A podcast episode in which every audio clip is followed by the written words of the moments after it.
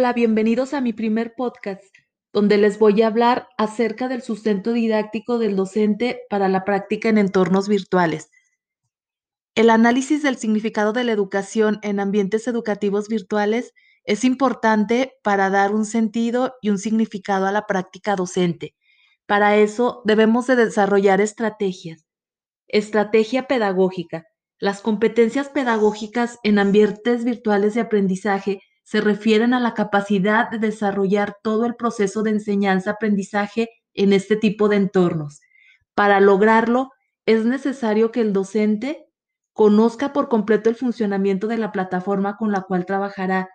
El docente debe considerar que los conocimientos para el manejo de las herramientas tecnológicas se obtienen por cursos de capacitación formal, pero también se apega en la mayoría de las ocasiones a la práctica, mediante la exploración y experimentación con los recursos. Adaptar los contenidos programáticos de su asignatura y considerando el currículo, así como la metodología, las estrategias, los materiales que utilizará y el tiempo de las sesiones. Todo debe estar previamente elaborado y revisado a partir de un ejercicio reflexivo en función a las respuestas esperadas y sus variantes.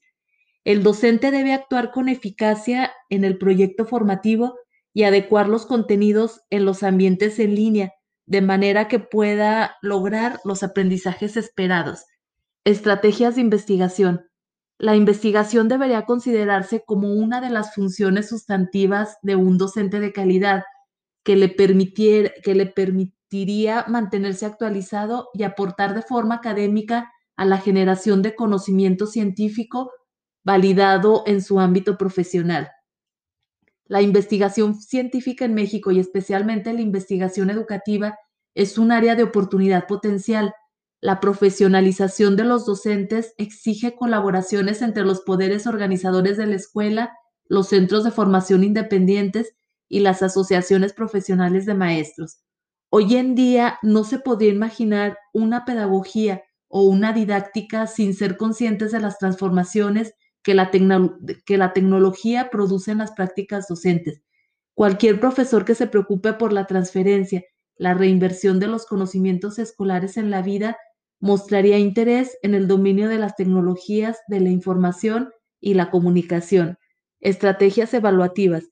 Buen manejo de técnicas e instrumentos de evaluación que permitan validar el nivel de apropiación de los conocimientos de los estudiantes, tomando como referencias los aprendizajes esperados, realizar todas las evaluaciones necesarias, diagnóstico de rescate de conocimientos previos, evaluación de proceso y evaluación sumativa.